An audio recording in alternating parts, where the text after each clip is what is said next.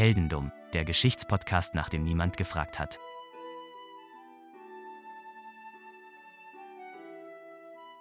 Hallo Philipp Hallo Daniel. und herzlich willkommen zu der letzten Folge dieser Staffel, dieses Jahres, der Meilenstein quasi, zwei Jahre, Zwei Jahre Heldendum. ja genau, zwei, eigentlich so, so gesehen fast schon vier Jahre, wenn man bedenkt, dass unsere ersten beiden Pilotepisoden 2018 veröffentlicht wurden. Das stimmt. Aber so grundsätzlich haben wir jetzt quasi fast zwei Jahre hinter uns. Und für die letzte Episode dieser Staffel habe ich eine, ja, eine, eine Geschichte, die dir ganz speziell, glaube ich, gefallen wird, denn es, es gibt ein Genre von Medien, ja, wo ich weiß, dass du es gerne magst. Und die habe ich Okay. quasi, die Geschichte habe ich extra fürs, fürs Ende so gesehen aufgehoben, um dich sozusagen ein bisschen zu beschenken. Ah ja, da bin ich mal gespannt, mit was ich beschenkt werde. Ich habe dich ja letztes Mal mit Hexen beschenkt. Ich hoffe, das war, das war auch okay. Ich wusste nur nicht, dass wir uns beschenken, aber es ist in Ordnung.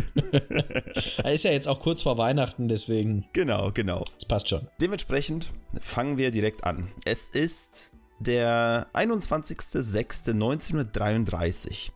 Du wirst geboren Oh, und dein Name ist James oder Jim. Dein ganzer Name ist James McCarthy. Und vielleicht klingelt der Name bei dir, vielleicht auch nicht. äh, ey, also es, ja, es, es klingelt, es klingelt sehr leise und sehr weit hinten, aber der Name James McCarthy oder Jim, Jim McCarthy, James McCarthy, das klingt nach, kennt man irgendwie. Ich weiß aber nicht, wo- woher. Es gibt diesen Namen, der absolut nichts mit unserer Person zu tun hat, aber die Person heißt einfach genauso im Musikbereich. Dementsprechend, ich war, es war sehr schwer zu recherchieren, wenn man nach einer Person sucht und kriegt nur einen, äh, quasi eine Ein-Mann-Band, ja. Ja, Das- glaube ich. Aber wir sind halt, wie gesagt, nicht heute und wir sind nicht bei Musik, sondern wir sind 1933 erstmal, wie gesagt, bei deiner Geburt. Und mehr weiß ich fast schon gar nicht zu dir, ja. Doch. Umso mehr kann ich reininterpretieren in den Charakter. Umso mehr kannst du reininterpretieren. Was ich aber sagen kann, paar Jahre später, also irgendwie mit 18 ungefähr, entdeckst du Klettern für dich. Oh, okay. Du wirst zum allerersten Mal klettern in den, jetzt ver verkacke ich wahrscheinlich gleich den Namen, in den Schauangung Mountains. Die sind circa zwei Autostunden entfernt von New York, wenn man dann nach Norden fährt, quasi in den, in den Staat New York reinfährt, Mhm. vom südlichsten Punkt von New York City quasi rein. Ne? Da gibt es halt diese Berge und du kletterst da und bist da in so einem komischen Club für, für Kletterer und du entdeckst quasi das Klettern für dich. Okay. Und nach und nach wirst du immer besser im Klettern. Also erstmal so kleines Klettern quasi, dann später, also kleines Klettern im Sinne von Kletterwände.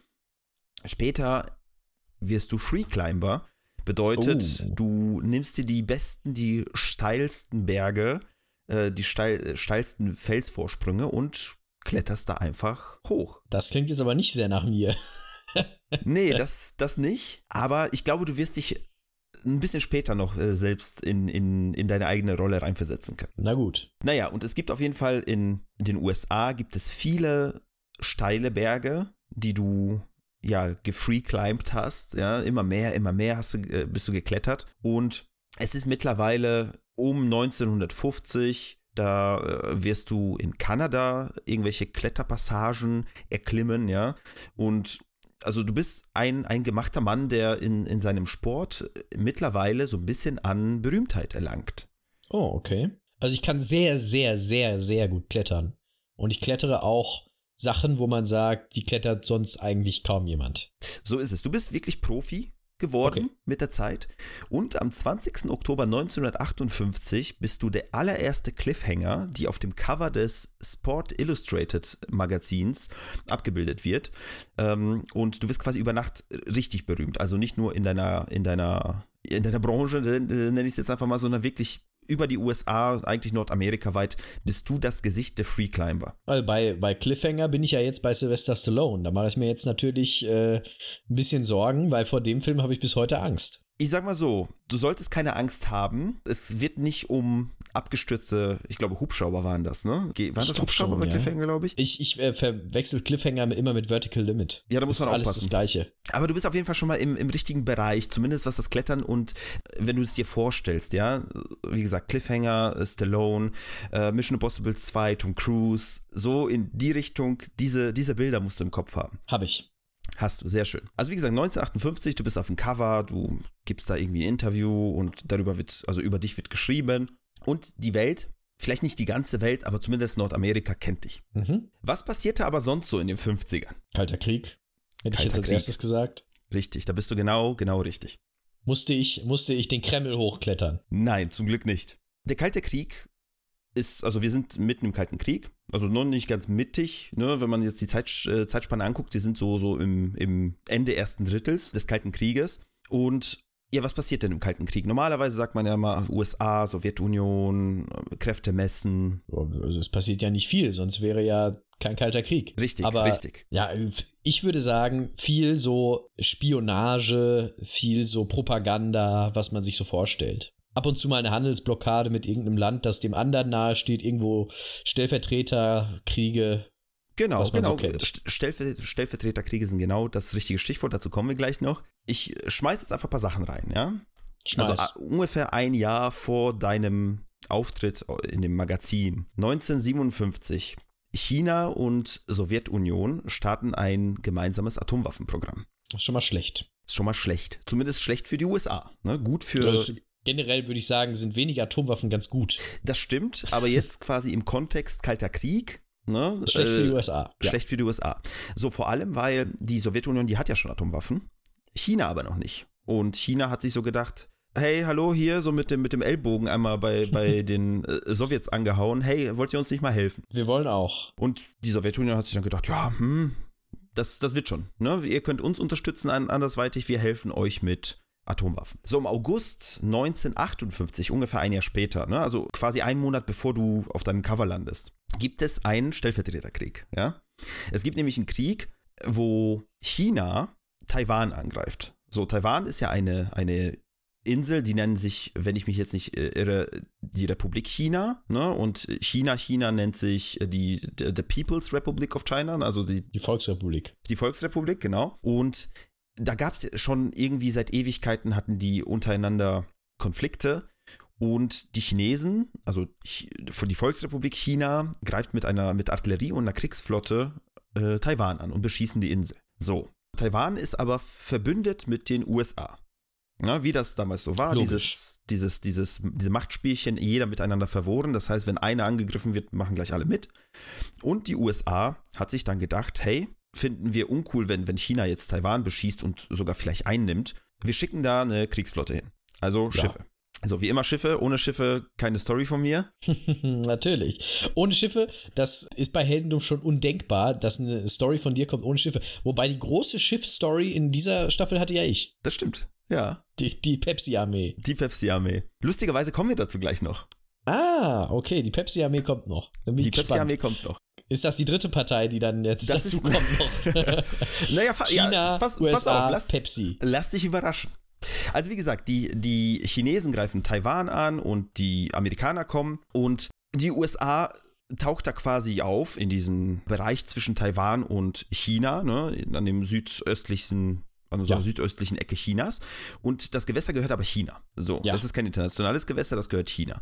Die USA, wie gesagt, trifft ein und sagt so, China, ey, hört mal auf hier, nicht schießen, weil sonst setzen wir Atomwaffen ein. Also typische Oh, okay. Abschreckung. Abschreckungstaktik, ne, weil China hat keine Atomwaffen, noch nicht zumindest, die sind da schon am, am Rodeln mit den, mit den Sowjets. Aber die USA droht.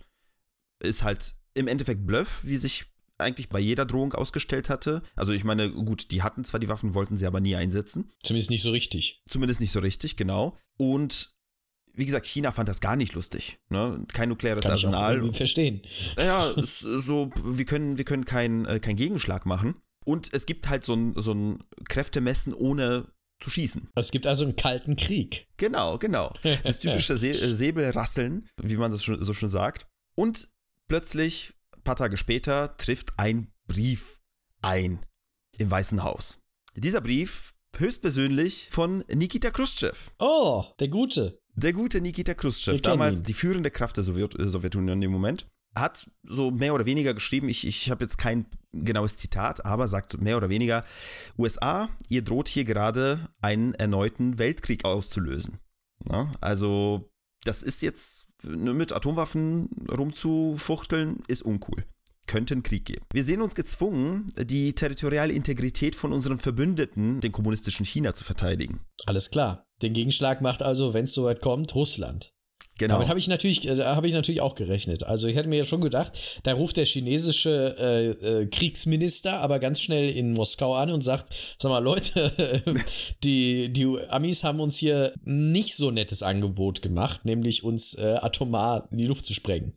Richtig, richtig. Und die Sowjetunion hat aber auch nicht eingegriffen. Ne? Die hat nur diesen Brief geschrieben, so nach dem Motto, ah, ah, ah, mit dem Fingerzeig, ne? macht ihr nicht, weil sonst machen wir. Und am Ende, was passierte dann? Das passierte irgendwann im August. Bis Dezember gab es zwar immer noch Beschuss, ne? also die Chinesen haben immer noch auf Taiwan geschossen, die USA waren da mit Schiffen, haben Flugzeuge hingeschickt, Luftzeug, äh, Flugzeugträger, genau, Flugzeugträger, Feuerzeugträger, äh, die Feuerzeugträger, hat Flugzeugträger hingeschickt, Krieg in der Luft, Krieg untereinander, aber nicht so ein totaler Krieg, wie man das sich vorstellen könnte, ich sondern verstehe. wirklich So, also vereinzelte Scharmützel. Genau. Äh, auf jeden Fall hat die USA dann irgendwann mal gesagt, okay, wir ziehen vielleicht die Hilfe ab, vielleicht beruhigt sich das dann. Und das passierte auch. Also die Okay. Chinesen haben sich zurückgezogen, die, äh, die Amis haben sich zurückgezogen, Status quo zwischen China und Taiwan. Die mögen sich nicht, aber machen nichts. Und du denkst dir so, während du an deiner, an deiner Klippe da hängst, ne, ey, gut, dass ich damit nichts zu tun habe. ich befürchte, das ist nicht mehr lange so der Fall. Ein halbes Jahr später, am 20. Juni 59, entscheidet sich Nikita Khrushchev, dass die nukleare Unterstützung für die Chinesen eingestellt werden sollte, weil die irgendwie viel zu viel Ärger machen. Und Ah, äh, ja. immer rufen, hey Papa, äh, Papa Russland, so nach dem Motto, kannst du uns mal mit den, mit den Atomwaffen helfen? Er fand das irgendwie nicht so geil, der Nikita, und hat, wie gesagt, die komplette Unterstützung zurückgezogen und einen Monat später eine Pepsi genüsslich auf der Messe getrunken. Ah, das war ein Monat später. Das war ein Monat später. Also man sieht seinen Interessen ähm, ist von Kriegstreiben zu Cola trinken und Schiffe ver nicht versenken, sondern verschenken quasi. Schiffe verschenken, ja. Das ist aber, er hat, er hat ja was für den Weltfrieden getan damit. Richtig, richtig. Ab da war es scheinbar doch nicht mehr so kritisch, ne? Nur hier und da ab und zu mal bei dem einen oder anderen Fastgefecht von unseren beiden russischen Freunden. Stimmt, natürlich. Vasili und Stanislav. Genau, die haben ja auch hier und da sich ja eingesetzt für den Weltfrieden. Das stimmt. Also komischerweise in unseren Geschichten sind es immer die Russen, die irgendwie was nicht machen. Ne? Sie sind vor allem fast immer die Guten. Ja, ist komisch, ne? Aber gut, das war 58, 59 und du hängst da in deinen Felsen von Jahr zu Jahr und denkst dir so, ach, alles entspannt, Ich hänge hier nur so rum. die Welt wird schon nicht untergehen. Ja. Solange, mein, solange es einen Stein gibt, den ich erklettern kann, ist mir egal, ob Weltkrieg ist. Genau. Hauptsache kann ich worauf klettern. Aber du kletterst und kletterst und kletterst runter, kletterst hoch, kletterst quer, kletterst seitlich, keine Ahnung, wie du kletterst. Du kletterst auf allen möglichen Hey, Steinen. diagonal und- klettern. Diagonalkletter machst du bestimmt auch. Bis du irgendwann mal 1965, also fünf Jahre später, einen Anruf bekommst. Am Telefon ist ein Mann und er möchte einen Termin mit dir. Er sagt nicht so wirklich, wer er ist oder was er genau will. Er sagt nur, da- dass er gerade aus Langley anruft in Virginia. Bekannt. Langley ist bekannt. Wofür ist es bekannt? CIA. CIA-Hauptquartier. Richtig. Er ruft an und sagt, es ist dringend. Es geht um die internationale Sicherheit. Oh, dafür braucht man einen Kletterer. Das klingt so wie in Armageddon, wo sie einen von der Bohrinsel holen, damit er den Asteroiden aufbohrt. Ge genau, genau. Tja, er ruft an, wie gesagt, sagt dir das und ja, was, was sagst du? Ich bin natürlich dabei, weil im Staatsdienst winken Ruhm, Geld und ja, Abzeichen vielleicht. Vielleicht. Aber vielleicht darf ich endlich auf den Kreml klettern, das möchte ich nämlich gerne. Vielleicht, vielleicht auch nicht. Mal gucken. Also mal gucken, wie weit wir heute noch kommen. Aber gut, ähm, also du nimmst äh, sein Angebot an und ihr trefft euch, ja? Ja. Okay. Wie wir schon vermutet haben, Anruf aus Langley müsste CIA sein, könnte CIA sein. Es stellt sich heraus, es ist CIA, ja? Der, der, der Herr trifft sich mit dir und sagt, hey, wir suchen gerade bei der CIA Kletterer und Bergsteiger, die etwas auf den Gipfel von Nanda Devi in den Himalayas bringen sollen. Okay, etwas. Er spezifiziert es nicht. Okay. Das ist also ein Berg äh, im, im Himalaya, wo auch der Mount Everest ist, also auch hoch. ziemlich hoch. Du kennst dich natürlich aus. Du kennst dich Okay. natürlich aus und du weißt, dass Nanda Devi 7816 Meter hoch ist, Mm. befindet sich wie gesagt in den Himalayas und ist im sogenannten Heiligtum. Und das ist ein indisches Schutzgebiet und Weltnaturerbe, weil in den ganzen Gebirge gibt es einen alten Gletschersee, der halt Okay. ganz, ganz wichtig ist, speziell wie gesagt für die Bevölkerung dort und generell ist es etwas, was man vielleicht nicht unbedingt zerstören sollte. Ne? Deswegen, wie gesagt, Schutzgebiet. Ne? Und was du auch weißt, dass dieser Berg, Nanda Devi, dieser Gipfel, nur zweimal überhaupt in der Weltgeschichte bestiegen wurde. Das ist selten. Das ist verdammt selten. Gut, wir befinden uns in einer Zeit, wo noch nicht so viel Technik war, ne? Also Sauerstoffmasken äh, und sowas, die man damit auf den Berg raufgenommen hat, war wahrscheinlich noch nicht so viel. Aber zwei sind trotzdem wenig. Richtig. Es ist, überleg mal, es ist der 23, also Platz 23 von den höchsten Bergen der Welt. Platz 23 klingt jetzt nicht so viel von nein, weil der Mount Everest ähm, im Jahr, ich glaube, 64 und 63 und so weiter ziemlich oft bestiegen wurde in, in der Zeit. Also es ist eigentlich machbar, denkst du dir so. Aber gut, kann ja auch ein schwieriger Berg sein, ne? Also äh, man kann ja auch Pech haben. Man kann ja auch Pech haben. Aber okay, du denkst dir, okay, 1933, äh, Quatsch, 1936 wurde er einmal bestiegen und 1964, also quasi vor einem Jahr zu unserem mhm. Zeitpunkt, ja. Also eigentlich, du weißt quasi, dass das ein schwieriger Berg tatsächlich auch ist, aber denkst dir, hm, vielleicht mit einem guten Team Warum nicht? ja klappen. Ja, warum nicht? Aber mir, mir wäre wichtiger, was soll denn darauf gebracht werden? Also das ist ja, wenn ich da, wenn die mir jetzt sagen, äh, bring da eine äh, vier Quadratkilometer große Radarschüssel rauf, die du auf deinem Rücken tragen musst, dann eher nicht. Du stellst diese Frage, sie wird dir aber nicht beantwortet. Okay. Dir wird aber gesagt, hey, wir machen, wir stellen gerade ein Team zusammen und dieses Team wird das Beste der Welt sein. In dem, okay. was, was es tut. Also im, im Klettern. Im Klettern, okay. Die besten Kletterer der Welt. Die besten Kletterer der Welt. Und es gibt auch 1000 Dollar pro Monat, ah, während du okay. da arbeitest, als Belohnung obendrauf. Umgerechnet, heutzutage mit Inflation und allem drum und dran, wären es 9000 Dollar, beziehungsweise 7750 Euro. Das ist im Monat, würde ich mal sagen, ganz gutes Geld. Aber dafür, dass ich da mein Leben riskiere, naja, ist okay. Also ich weiß nicht, wie viele Monate es jetzt dauert, ne? Aber ist okay. Also kann man machen. Kann man, kann machen? man machen? Also sagst du zu? Ja, wahrscheinlich sage ich schon zu, oder? Also ich meine, sonst wäre die Geschichte ja ziemlich langweilig. Das stimmt. Ja, du hast abgesagt und die Geschichte ging zu Ende. Nein, Gott. also, du hast zugesagt. Du hast zugesagt und der Herr hat gesagt, okay, pack deine Sachen, wir holen dich in einer Woche.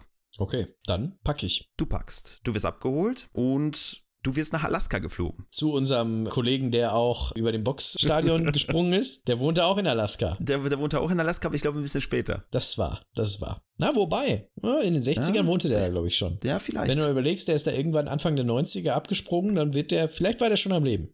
Vielleicht. Vielleicht hat er sich auch davon inspirieren lassen. Vielleicht ist er aber auf den höchsten Berg der USA geklettert um von da runterzuspringen und zu fliegen, und zwar auf den Mount, Mount McKinley. Zum Üben. Zum Üben. Also du bist dahin, du bist dahin geflogen worden und du triffst dein Team. Es sind insgesamt 13 weitere US-Amerikaner, unter anderem äh, der Dr. Robert Scheller, das ist ein Bergsteiger und Fotograf. Tom mhm. Frost, Pionier des Big Wall Kletterns, ja, das sind diese ganz flachen Felswände, mhm. wo du hochkletterst, dich dann dort einfach hängen lässt und teilweise Tage und Nächte dort verbringst, also Biwak machst, mhm. hängend an der Wand. Das hat er äh, vielleicht jetzt nicht ganz erfunden, aber er war einer der Leute, die das in die Welt gebracht haben. Ne? Ja. Und er hat in den Yosemite National Park sehr, sehr viel gezeigt, was eigentlich geht. Und da sind halt mhm. somit die steilsten Wände. Es sind noch ein paar andere dabei gewesen, von denen, von denen ich die Namen jetzt noch nicht rausgekriegt habe. Aber es sind auch vier indische Kletterer dabei, weil es soll ja nach Indien gehen. Ja. Da ist ein Gurcharan Singh Bangu ein Soham Wangyal, ein Harish Chandra Sikdrawat, ja, das Namen, die sagen dir alle nichts. Ja. Äh, das ist aber ein Team, welches den Everest vor kurzem erklommen ah. hatte. Ja, gut, das macht natürlich Sinn. Und die wurden angeführt von Captain, ja, Captain ist wichtig, Captain Mohan Singh Kohli, das ist ein indischer Navy-Kapitän und der Teamleader dieser Expedition zum Was Everest und der Anführer der Operation, die ihr demnächst angehen sollt. Ja, ich bin bereit. Ich, also von mir aus kann es losgehen. Wenn da Leute äh, dabei sind, die letztes Jahr auf dem Everest waren, dann würde ich schon, sagen, ne? also bist du quasi bist du bereit, du triffst, triffst dein Team und ähm, der, der Herr, der dich quasi vorher angerufen hat, der sich mit dir getroffen hat, er sagt, wir möchten jetzt ein Briefing machen mit euch kommt mal zusammen ins Zelt. Ihr werdet ja hier erstmal den, den Berg noch ein bisschen erklimmen und so weiter, aber ich möchte euch auf den neuesten Stand bringen, was ihr eigentlich machen sollt. Jetzt wird spannend. Und zwar eure offizielle Aufgabe, also die Aufgabe, die wir nach außen kommunizieren, warum überhaupt, warum ihr überhaupt da seid, ist die High Altitude Flight Research. Das bedeutet, es sollen Auswirkungen der dünnen Luft auf menschlichen Körper erforscht werden. Klingt plausibel? Mhm. Naja, klingt aber nicht plausibel, da die besten Bergsteiger, aber ist auch egal. Ist okay. Ja, ist ja auch ein, ist ein harter Berg. Ja, also da muss man schon Berg. die besten Leute finden. Geht natürlich nur da. Nicht auf dem viel leichter zu erklimmenden Mount Everest, der noch höher ist. Absolut nicht. Inoffiziell sieht es aber auf jeden Fall ein bisschen anders aus, ne? Und jetzt ist nämlich spannend. Die USA hat in den letzten Jahren China beobachtet. Und vor genau einem Jahr ist an der chinesischen Seite in Xinjiang, also 1964, ist eine Atombombe getestet worden. Oh, okay. Direkt an der ehemaligen Seidenstraße haben die Chinesen eine Atombombe ge getestet. Erfolgreich getestet, wohlgemerkt. Mhm. Das ist das sogenannte chinesische Projekt 596. Das bedeutet, im Jahr 59, im sechsten Monat, haben sie beschlossen, selber Atomprojekte zu starten, wo der Herr Khrushchev seine Pepsi sich danach gegönnt hatte. Kurz zuvor haben sie quasi sich selber entschieden, das selbst zu machen, Ja. ohne ihn. Und was hast du denn mit Atombomben zu tun? Gar nichts. Nee, eigentlich nix. Und ich weiß, wüsste jetzt auch nichts, was auf diesem, was mit diesem Berg wäre, was da irgendwie. Das Einzige, was ich mir halt vorstellen kann, also was, du bist über den Wolken wahrscheinlich da, ne? Auf so einem Berg oder in den Wolken. Schon ziemlich hoch auf jeden Fall, ja. Da kannst du auf jeden Fall schon mal nicht irgendwo mit einem sehr starken Fernglas irgendwo hingucken. Du kannst aber auch nicht. Vielleicht.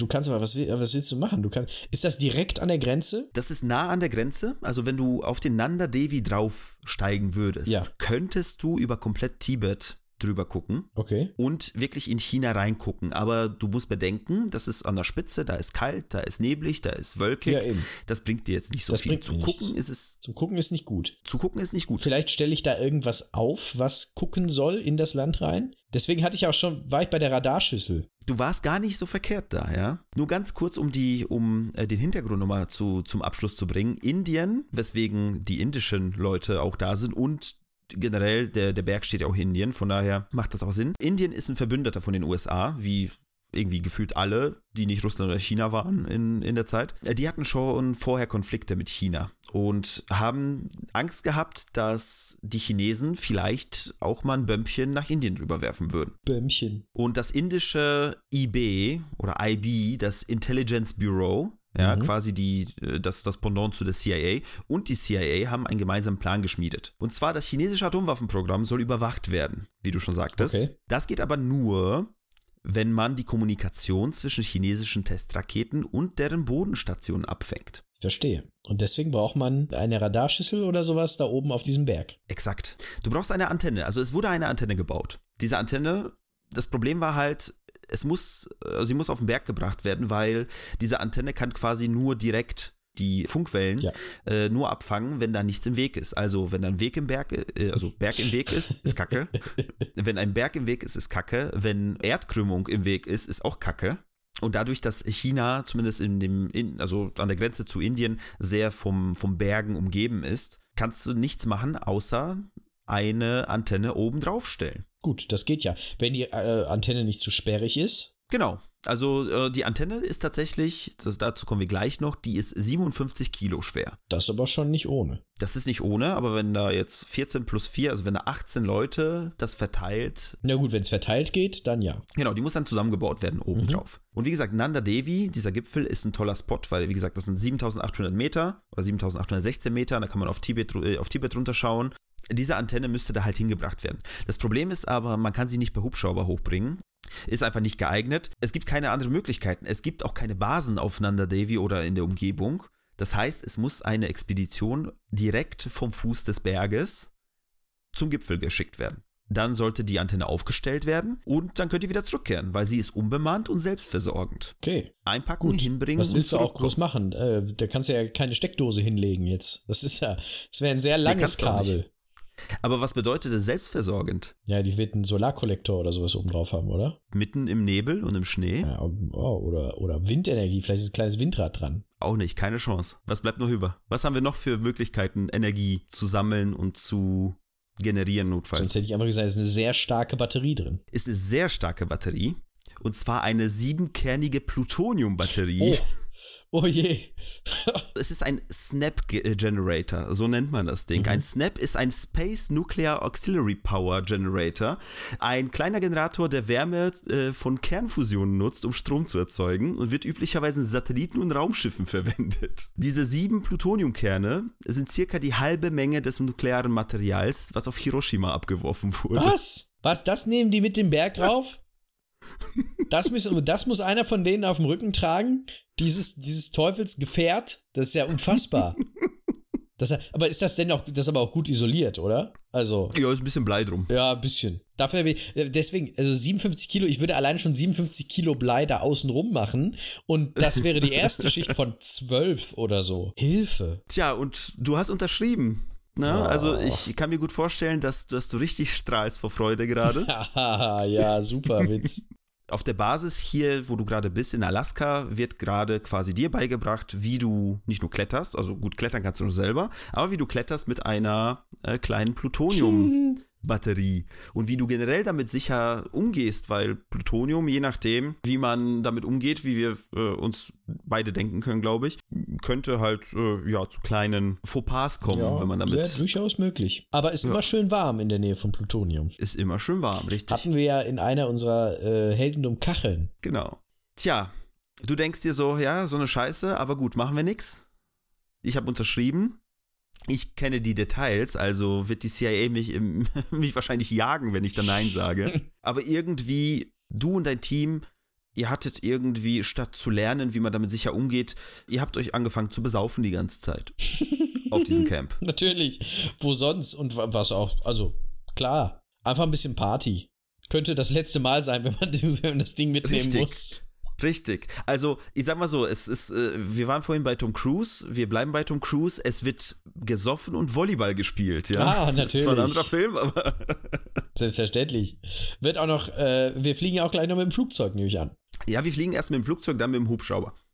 So, das Ganze, das Ganze ist die Op Operation Head, wie der Hut. Okay. Denn ihr werdet Ja, auf den Gipfel einen Hut aufsetzen, Sicher so gesehen. doch. Darauf muss man auch erstmal kommen. Das ist die Abteilung bei der CIA, wo ich dann wäre. Wenn ich bei der CIA arbeiten würde, ausdenken. die Namen ausdenken für diese Operation. So, es ist Herbst 1965. Die besten Bedingungen, die ihr euch aussuchen konntet für diese Expedition. Ihr werdet mit einem, wie gesagt, mit Flugzeug nach Indien geflogen und von da aus mit dem Hubschrauber zum Fuß der Bergkette. Ja, also zu, komplett an den Himalaya. Da gibt es halt eine kleine Basis irgendwo, die ist noch weit, weit weg von äh, Nanda Devi, wo ihr eigentlich hoch solltet. Da werdet ihr aber hingeflogen, ihr könnt aber nichts mitnehmen, weil, kannst dir vorstellen, die Chinesen, die werden wohl auch gucken wenn da plötzlich Transporthubschrauber und alles mit irgendwelchen Antennen und was weiß ich, was da noch alles angeliefert wird. Ihr habt auch keine Ausrüstung, nichts. Ihr wurdet einfach so als, als Leute, die kurz aus dem Heli aussteigen, Heli fliegt wieder zurück, ihr seid jetzt da. Eure Vorräte und das Plutonium wurde zu Fuß geliefert. Wer hat das denn gemacht? Es gibt in Indien eine Tradition von Gepäckträgern, die benutzt Oh. werden, die, naja, nicht nur eure, wie gesagt, Kletterausrüstung und Vorräte und so weiter getragen haben, sondern auch das Plutonium, was in einem riesigen Kasten aus Blei transportiert wurde, an dem jeweils zwei Stäbe dran befestigt waren, dass vorne und hinten jeweils Leute tragen können. Sah aus wie die Bundeslade. und wenn man äh, darüber nachdenkt, was die Bundeslade äh, angeblich mit Sodom und Gomorra gemacht hatte, war vielleicht auch da Plutonium drin. Die Plutonium-Bundeslade. Ist mal eine interessante Theorie. Aber das ist, äh, das ist ja total irre. Das hätte man doch auch noch mit in den Hubschrauber packen können. Das wäre doch nicht aufgefallen, oder? ja, wer weiß, vielleicht können die äh, Chinesen das orten. Blei? wer stellt denn sicher, dass durch dieses Blei keine Radioaktivität durchkommt? Ha? Ja, die armen Gepäckträger. Weiß man, was aus denen geworden ist? Einer der Kletterer, ich, ich kenne den Namen von den Kletterern nicht, es gibt nur eine Person, die sich darauf bezieht, dass die mal inter, ein Interview mit einem der Kletterer geführt hatte und einer der Kletterer hat gesagt, die Gepäckträger haben diesen Kasten, diesen warmen Kasten auf dem Weg, weil die mussten ja auch übernachten, in ihre Zelte äh, mit reingetan und die haben sich quasi darum gekloppt, wer den warmen Kasten bei sich im Zelt haben kann.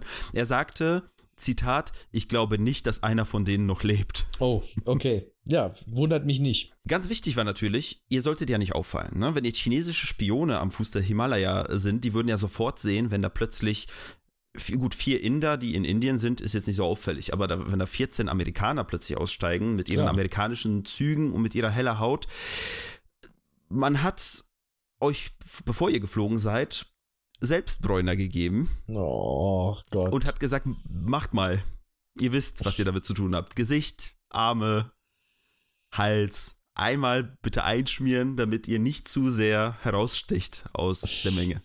Ich meine, gut, was haben die denn erwartet? Was haben die denn, was haben denn die US-Amerikaner erwartet? Die fallen auf. Ja, okay, dann sind da halt 13 Amerikaner, die sind in Indien. Und? Was ist das Problem?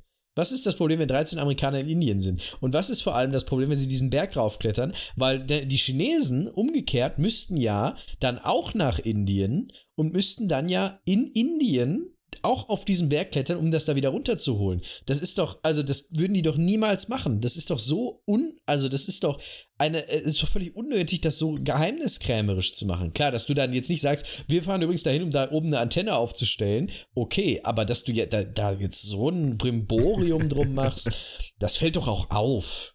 Wenn da so ein paar Amis mit Selbstbräuner Auffällig, unauffällig. Mann, Oder eher Mann, unauffällig, Mann, auffällig. Das ist so unauffällig, dass es schon wieder auffällig ist. So ist es. Aber gut, Oktober 1965. Ihr seid da, ihr seid bereit, ihr habt alles dabei, ihr habt euch fertig gemacht, ihr habt die Ausrüstung angezogen, ihr habt den Plutoniumkasten quasi, äh, naja, irgendwie vorbereitet, dass ihr ihn noch transportieren könnt. Und ihr zieht los. Und ihr klettert hoch, klettert quasi erst die nicht so steilen äh, Bereiche des Bergpasses und dann immer steiler, immer steiler. Und es vergeht ein Monat, den ihr in den Bergen verbringt. Überleg mal, ein Monat Ressourcen, also beziehungsweise Vorräte musst du mitbringen, Schon Essen. Trinken. Schon echt viel. Es wird, äh, es wird immer leichter, aber du brauchst ja auch noch was für den Rückweg. Dementsprechend ist Ja. das auch noch ein bisschen, ein bisschen mehr. wahnsinnig viel. Auf jeden Fall nach einem Monat seid ihr auf 7200 Höhenmetern. Also noch quasi 600 to go. Mhm. Das sind ja, können, können ja nur ein paar Tage sein, eigentlich. Eigentlich ja, aber es wird immer steiler und das Wetter wird immer schlimmer. Und ihr denkt euch so, okay, noch einmal Camp machen, dann nochmal einen Plan überlegen, wie wir das als nächstes angehen. Also baut ihr euch eure Zelte auf, macht euch da irgendwas Warmes. Weiß ich nicht, ob das äh, ein Lagerfeuer eher weniger wahrscheinlich. Wahrscheinlich habt ihr nochmal kurz mit dem radioaktiven Würfel gekuschelt. und ihr merkt, ein Schneesturm zieht auf. Das ist sehr schlecht. nicht nur ein Schneesturm, sondern ein Schneesturm, Schneesturm. So richtig heftig, dass eure Zelte weggefegt werden, eure Ausrüstung durch die Gegend geze- gezogen wird. Also richtig starkes Wetter, richtig starker Wind. Und der Captain hat gesagt, ey, ganz ehrlich, das Leben der Crew ist mir wichtiger als diese scheiß Antenne. Wir steigen ab. Wir gehen zurück. Ja. Hätte ich jetzt auch, also unterschrieben. Ist auch eine gute Idee eigentlich. Was er nur nicht bedacht hat, ist ja, was machen wir mit der Antenne? Ja, die würde ich da lassen. Kannst ja nochmal wiederkommen. Richtig. Das war der Plan. Die haben schnell einen Bergspalt gesucht, haben die Teile der Antenne, also eigentlich alles, was sie da hatten, da reingetan und sind wieder zurück. Mit dem Plan, mit mehr Ressourcen, mit vielleicht ein bisschen besserem Wetter, nochmal da hochgehen und die letzten 600 Meter hochklettern. Ja. Es ist irgendwie, ihr seid zurückgekommen, es ist Dezember, ihr erholt euch, ihr wartet ab und das ganze Team macht sich wieder auf den Weg, Anfang 1966.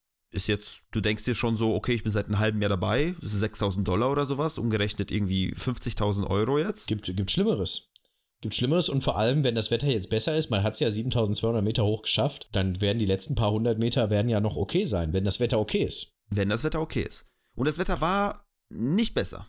Also nicht, be also der Sturm war natürlich nicht da, aber das Wetter drumrum, ne, das, das Kletterwetter war genauso wie beim letzten Das Mal. Kletterwetter. das Kletterwetter. Aber ihr geht ja ohne 60 Kilo Plutonium auf den Rücken. Mhm. Äh, dementsprechend ist es viel, viel einfacher, da hinzukommen.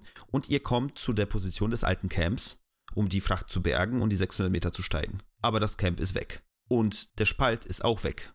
Nichts sieht so aus, wie es vorher aussah. Durch Lawinen und Erdrutsche wurde das Camp komplett weggerissen. Der Spalt wurde wahrscheinlich zugeschüttet und ihr konntet Hm. das Plutonium nicht mehr finden. Gut ist das nicht. Was machen wir denn jetzt? Jetzt äh, gibt's aber von der CIA gibt's dann aber Haue. Das äh, ist aber nicht so gut. Aber das Plutonium, das Plutonium würde natürlich auch einen Teil natürlich des Schnees wegschmelzen. Vielleicht kann das bei der Suche helfen. Vielleicht. Oder ein Geigerzähler. Ihr schickt einen der Leute zurück oder mehrere, ich weiß es nicht, ihr schickt auf jeden Fall Leute zurück, um zu berichten und sucht weiter. Ihr findet aber nichts. Ihr findet einfach nichts mehr. Und dann entscheidet ihr euch, okay, wir gehen zurück. Ja, wenn nichts mehr da ist, nichts mehr da. Vielleicht waren auch die Chinesen da und haben es geklaut. Und haben daraus eine Atombombe gebaut. Also man hat sogar noch, man hat sogar noch schlimmer gemacht. Vielleicht waren es auch die Pakistaner, denn es gibt Gerüchte, es, es gab Gerüchte, dass Agenten aus Pakistan, mit denen Indien eh schon immer sich gezankt hat, ähm, ja dahingegangen sind, die Ware geborgen haben und äh, damit abgehauen sind. Diese Gerüchte gehen halt immer, also immer mehr in der CIA rum und äh, auch beim, äh, auch beim Intelligence Büro von den Indern. dieses Konglomerat aus CIA und, äh, und äh, Intelligence Büro, die schicken noch mehr Leute hin. Also die schicken eure Expedition noch einmal hin. Okay. Und ihr findet wieder nichts und es geht wieder zurück und ihr, die schicken euch nochmal hin. Also äh, mit, natürlich mit besserer Ausrüstung, Geigerzählern, alles, den ganzen Spaß. Es wird nichts gefunden. Das Plutonium ist, ist weg. weg. Tja, also das muss ja jemand mitgenommen haben. Vielleicht der Yeti. Vielleicht. Die CIA und das IB dachten sich so, hm, gut, dann vertuschen wir das jetzt einfach. Ist alles nie passiert. Es ist nie passiert. Die Akten werden als Top Secret, als Classified eingestuft, landen irgendwo in den, in den Lagern des, äh, des CIAs und darüber wird nicht mehr gesprochen. Bis ein Jahr später die nächste Expedition startet. Was? Das ist ja, das ist ja so, so, so ein Klassiker. Ich äh, sag da jetzt gar nichts mehr zu. Ich, ich bin da jetzt raus aus der Nummer. Da sage ich jetzt überhaupt nichts mehr zu. Ach, übrigens, ähm, ich habe da eine Idee. Ich habe da eine Idee. Der Schwestergipfel von Nanda Devi, Nanda Kot, auf 6858 Höhenmetern, also einen Ticken kleiner, einen Ticken niedriger als Nanda Devi. Position ist nicht optimal, aber man kann es ja mal probieren äh, ich hatte gerade schon äh, die Sorge, dass die, dass die da jetzt das Plutonium gefunden hätten und die die ganze Zeit einen falschen Berg raufgeklettert sind. das das wäre es noch gewesen. Das würde genau. nämlich hier auch sehr gut hinpassen. Nee, tatsächlich nicht. Was die aber gemacht haben, du warst schon gar nicht mehr dabei. Das okay. ist das, also du warst quasi mit dem Abschluss von der Operation Head. Ich weiß noch nicht was, ob du bei den Suchexpedition im Nachhinein noch dabei warst. Es war auf jeden Fall das indische Team von dem Captain und den drei anderen. Die waren auf jeden Fall alle dabei. Ob die Amerikaner immer dabei waren, weiß ich jetzt nicht. Okay. Äh, grundsätzlich, es wird wieder von den indischen Team und noch ein paar anderen Amerikanern wird diese Expedition zum Nandakot gestartet. Ihr geht hin, oder die gehen hin, die kommen an und oh. sie bauen eine Antenne auf. Diesmal ohne Plutonium oder auch wieder mit? Es ist exakt die gleiche Mission. Ah, okay. Nur halt mit anderem Plutonium, weil das alte ja verschwunden, verschwunden ja, ist. Ne?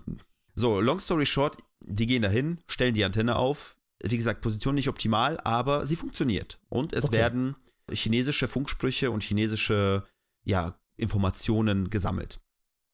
Ein Jahr lang, bis 1968, und plötzlich sendet diese Antenne nichts mehr. Was Komisch. ist da passiert? Wieder, schon wieder jemand das Plutonium geklaut. Schon wieder jemand das Plutonium geklaut, weiß man nicht, aber möchte man herausfinden. Also wir schicken jemanden hoch. Nächste Expedition startet. Ich habe übrigens eine Idee, wie man das lösen kann. Mhm. Man baut zwischen diesem einen Gipfel und dem anderen Gipfel eine Brücke aus Booten, Ja. mit der man dann sozusagen auf den anderen Gipfel kommt. Der ist ja noch ein bisschen höher. Lustigerweise ist es eh, nein, ist es nicht. ja, die Herren, die Herren der Schöpfung sind da hochgerannt und die Antenne war weg. Och, das ist aber nicht gut. Schon wieder. Aber weißt du, was passiert ist? Wind. Nee, Plutonium. Plutonium ist warm und wie du schon vorher gesagt hast, Ist eingesunken. Oh je. die Antenne ist eingesunken und zwar auf 2,5 Meter Tiefe in den Eisboden und drohte immer weiter zu versinken. Da haben die sich echt keine Gedanken drüber gemacht. Nee. Die haben Och. gesagt, wir brauchen da jetzt einfach eine Stromquelle. Das ist ja sogar mir aufgefallen. Ja, du bist ja auch nicht bei der CIA. Das wäre mal besser so. Dann hätten sie, würden sie nicht so einen Scheiß machen. Ja, und tolle Namen. Operation Head. Hätte, wäre mir, auch, wär, wär mir auch aufgefallen. Also hätte ich auch hingekriegt. Operation Head. Naja, auf jeden Fall, äh, ich bin mir noch nicht mal sicher, ob die tatsächlich die Antenne geborgen haben oder ob die das Plutonium da drin gelassen haben. Ich nehme an, die haben es entfernt. Äh, auf jeden Fall ging so die Operation Head. Ich weiß noch nicht mal mehr, ob das Operation Head ist, weil das ist, es ist die Hälfte der Sachen ist classified noch. Ne? Okay. Ich habe, eine meiner Quellen ist ein unclassified Dokument äh, auf Wikileaks. Also, Oh, okay. so weit bin ich gegangen in der Recherche. Verstehe. Du bist quasi zurückgekehrt nach Hause, nach Amerika. Du hast dich dem Klettern weiter gewidmet, hast bis 1900, ich glaube 78 nicht drüber sprechen dürfen, weil das alles classified wurde und dann irgendwann mal rausgekommen ist, dass da irgendjemand Plutonium verloren hat in den indischen. Himalaya-Gebirge, zweimal oder anderthalb Mal mindestens. Aber du hast dir nichts bei gedacht, du hast gesagt, ey, ich kletter einfach meinen Scheiß hier weiter, ich spreche nicht darüber. Und plötzlich bekamst du Hodenkrebs. Oh, Das ist der Moment, wo du darüber gesprochen hast mit deinem Arzt. Ja, aber wieso? Das sieht ja komisch aus, was die da haben. Ja, ich hab da. ich habe da mal was transportiert. Naja, der Strahlenwürfel hat dich quasi mit Hodenkrebs be beschenkt, aber du konntest diesen besiegen. Und ob du noch lebst, konnte ich leider nicht herausfinden. Och, Denn du hattest irgendwann mal Geburtstag, deinen 80. Geburtstag hast du noch gefeiert, lebendig. Denn in einem Kletterforum irgendwo in den Untiefen des Internets haben sich Leute, haben dir Leute Glückwünsche geschickt. Und es hieß, dass man dich treffen kann auf einer Klettershow äh, als einen alten Kletterveteranen. Das Ah. war 2016, glaube äh, nicht, nicht 2016. Der ist 33 geboren. Dann war er, da war das 2013. Ja, Das ist ja jetzt ja 88. Wenn er genau, noch wenn lebt. du noch lebst, wenn, wenn er noch lebt, ist er 88. Ja, wie gesagt, Krebs hat er besiegt. Die Himalaya haben ihn besiegt. Im Zweifel, falls das jemand weiß, gruß.heldendum.de. Exakt. Ihr wisst, wo ihr uns findet. Äh, Lustigerweise, ich, äh, diese Geschichte ist jetzt eigentlich eine, die, äh, die schwirrt so irgendwo im Internet rum, aber weißt du, wie ich drauf gekommen bin? Wie? Durch ein Unglück. Durch ein Unglück. Durch ein Unglück. Und zwar im Februar, ich glaube am 8. Februar 2021, ist in Indien große Flut aufgekommen, äh, beziehungsweise ja, es, es kam eine große Flut und, und Lawinen und so weiter, wo sehr, sehr viele Leute gestorben sind. Okay. Und die Leute, die dort leben, die sagen, diese Flut kam nur, weil da oben etwas die ganze Zeit das Wasser anschmilzt. Oder das Eis anschmilzt, nicht das Wasser. Verstehe. Die CIA hat da oben was vergessen und deswegen haben wir plötzlich im Februar Lawinen und, und irgendwelche Fluten, wo das gar nicht sein kann.